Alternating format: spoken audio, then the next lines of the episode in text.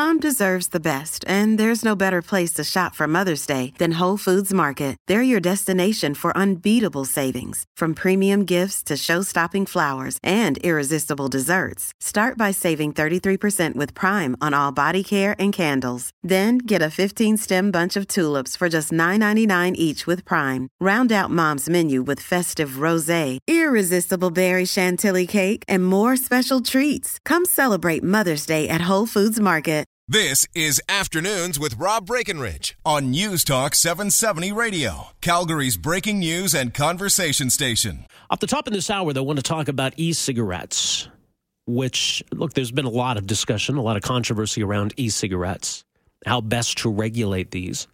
I think certainly from a harm reduction perspective, uh, there's a lot of potential in e cigarettes. In fact, if we could take every smoker today, get them off of cigarettes and onto e cigarettes tomorrow, we would see a huge and immediate uh, impact, a positive impact on public health. Part of the problem is we're treating e cigarettes like cigarettes as opposed to providing some incentive to smokers to making the switch. But it is a real patchwork right across the country.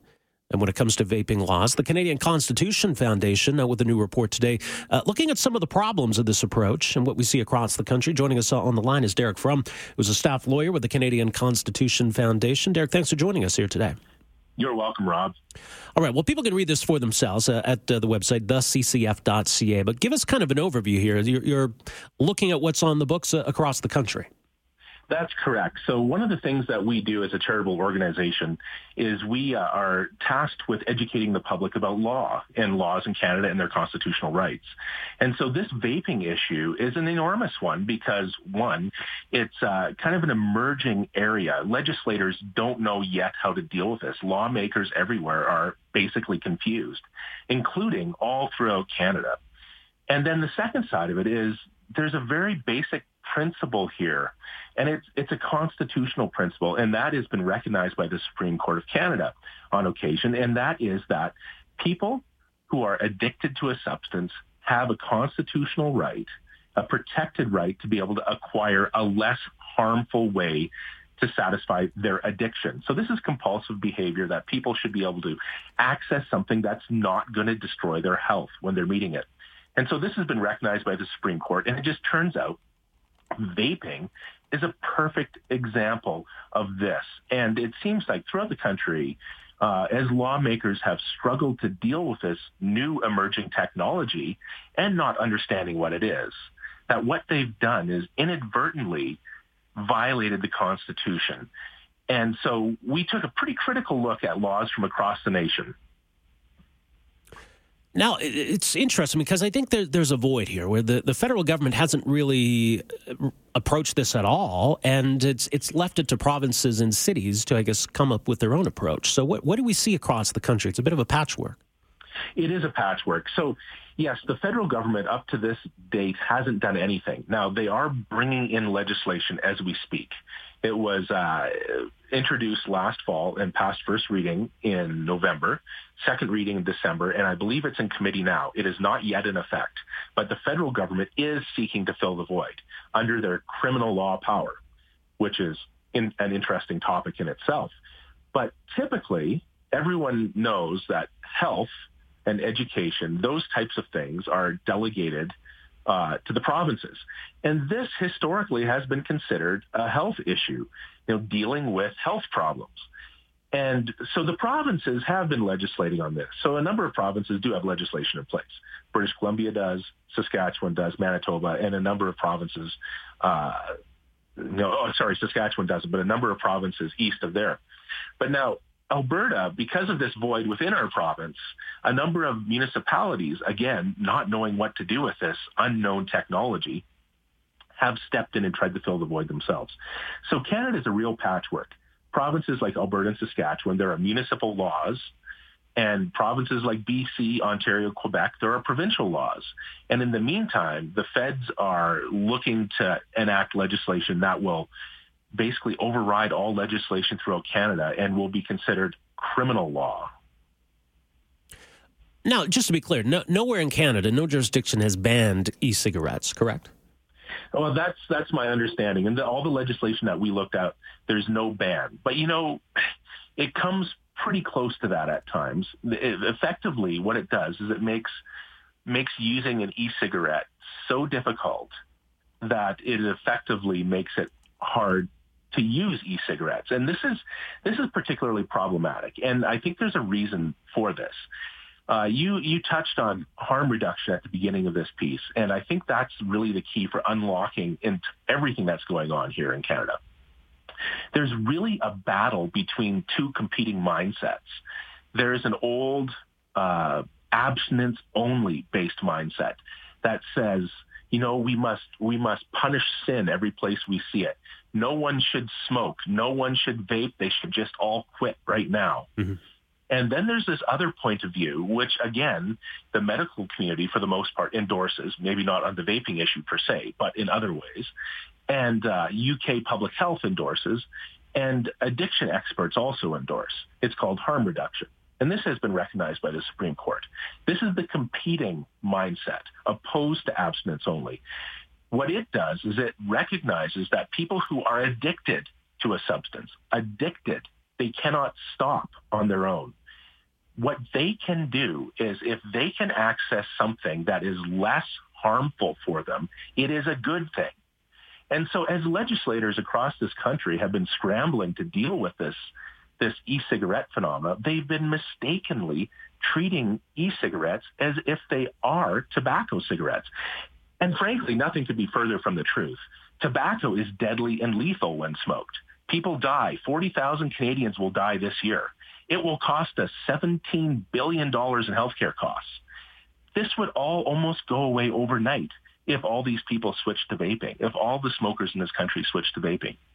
Vaping has been recognized by over and over again, including by UK Public Health, as being 95%, 95% less harmful than smoking tobacco.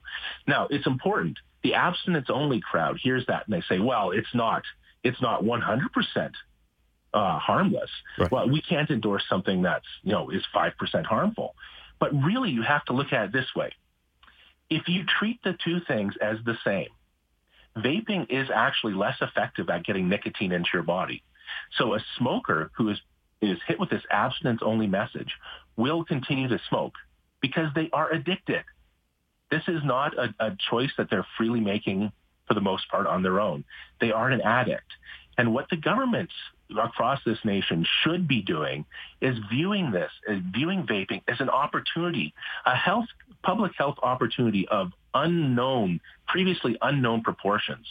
We can save lives, we can save billions of dollars, and we can make Canada a, a much better place if we find a way to get these smokers to vape instead.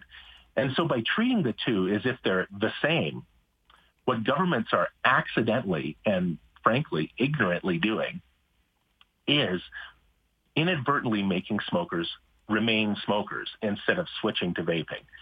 And that's exactly what harm reduction steps in and says, look, governments can't do that. The Constitution says you have a right under Section 7 of the Charter of Rights and Freedoms to solve your own medical problems. And particularly, if those if the solutions you choose are going to harm you a whole lot less, the government can't force you to take the more harmful behavior. Right, and this is an important point because uh, you alerted, alluded earlier to the Charter, the Charter of Rights and Freedoms, Section 7, and uh, we've seen a few cases go all the way to the Supreme Court of Canada regarding Section 7. Certainly the Insite case dealt with harm reduction and the, the Charter rights in Section 7. So why is that relevant here? Well, that's relevant here because the Insite case, for, for those uh, listeners that don't remember it, it was a case that came out of BC. It was a safe injection clinic. And the idea there was that uh, illicit drug users don't die as often if they're under the supervision of of uh, medical professionals in the Insite Clinic. So this clinic, a safe injection clinic, which strangely I guess will be in the news again yeah. because of the fentanyl crisis. But the Supreme Court said, look, this is there's clear evidence that people who are addicted to these illicit drugs, they're going to do them no matter what what if whether or not there's a clinic here. The people who are addicted will will be harmed and will die. They risk their life and they risk their liberty if they go off and inject on the streets. So at least let's provide them a safe environment where they won't die. And so this is a harm reduction approach. And this is, uh, it's difficult if your mindset, it's difficult to understand this if your mindset is based in this abstinence only mindset. And, you know, as a, as a person who is, uh, you know, uh, I would say a humanitarian and wants to see the best for my fellow man, it was hard for me to start thinking this way because I too had the inclination, my own self, to, you know, we need to punish sin. We need to make sure that no one does illegal drugs. But the fact is there are people that can't quit. And let's do the kind thing.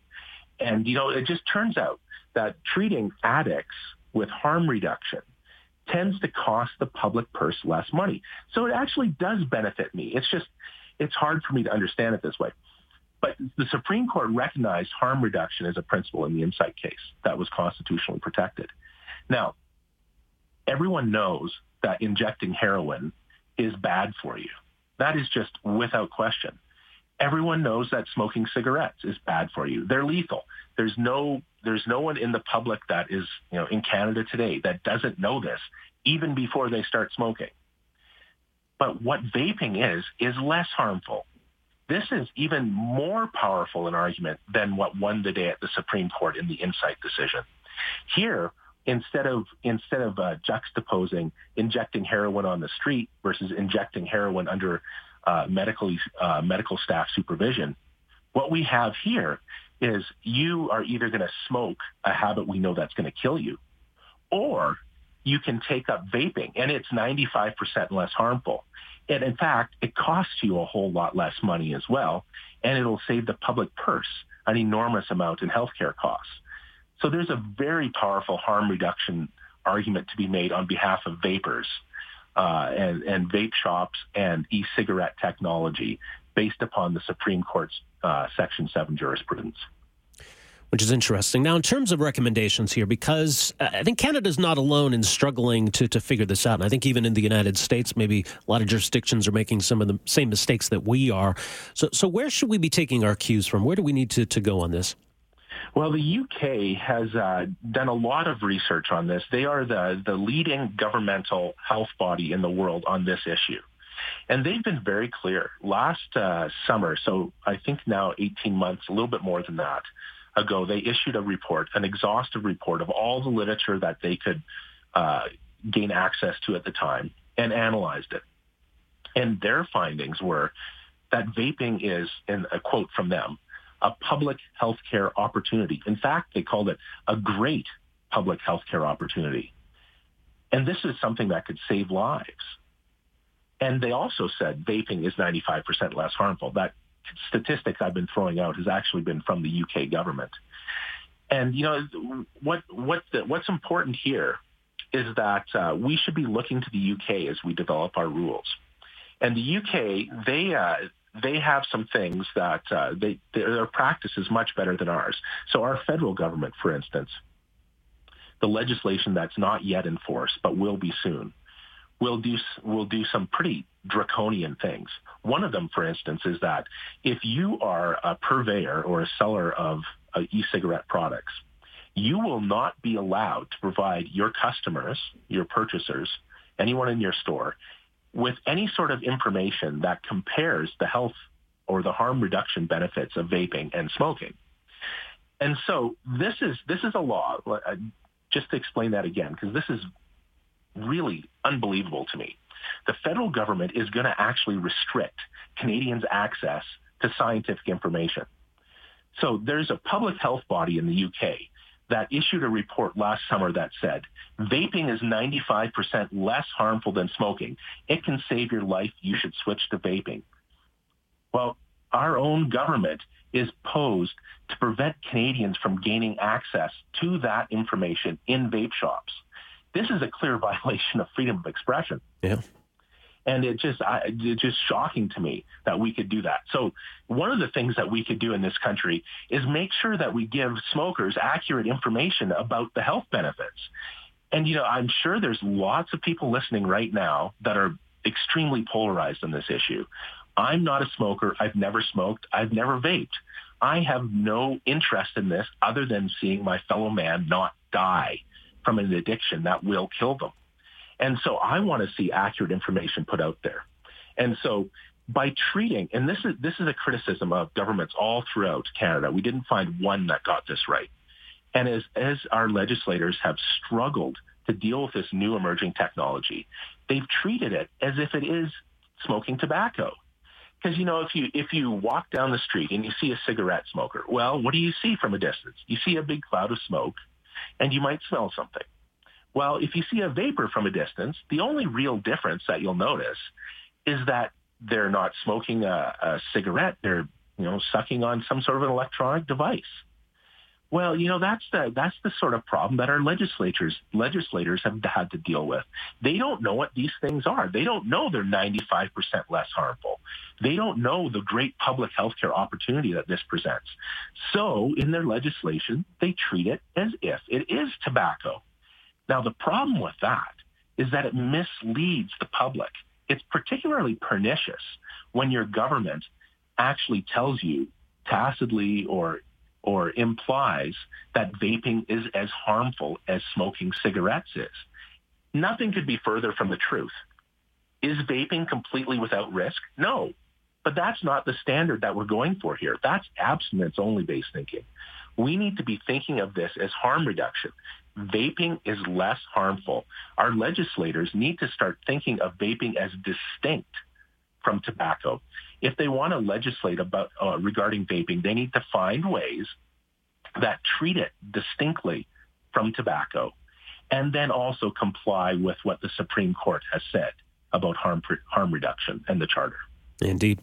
Well, fascinating study. Again, people can read it for themselves at theccf.ca. Derek, thanks so much for joining us here today. Really appreciate this. Thank you, Rob. All right, take care. Derek From, staff lawyer with the Canadian Constitution Foundation, theccf.ca. So they say e-cigarettes should not be regulated like medicine or tobacco, but that should be an evidence-based regulatory model specific to e-cigarettes. The government should not restrict flavors on the market, should even allow youth to purchase e-cigarettes with explicit permission of a parent, guardian, or doctor. Vape shop owners should be able to work with customers to explain, test, and sell e-cigarettes. Vaping should not be prohibited by law in public places or workplaces. And the government should not restrict communication about the harm reduction advantages of e cigarettes for current smokers. All right, 403 974 8255 is a number. We are back with more right after this. Afternoons with Rob Breckenridge, starting at 1230 on News Talk 770 Calgary.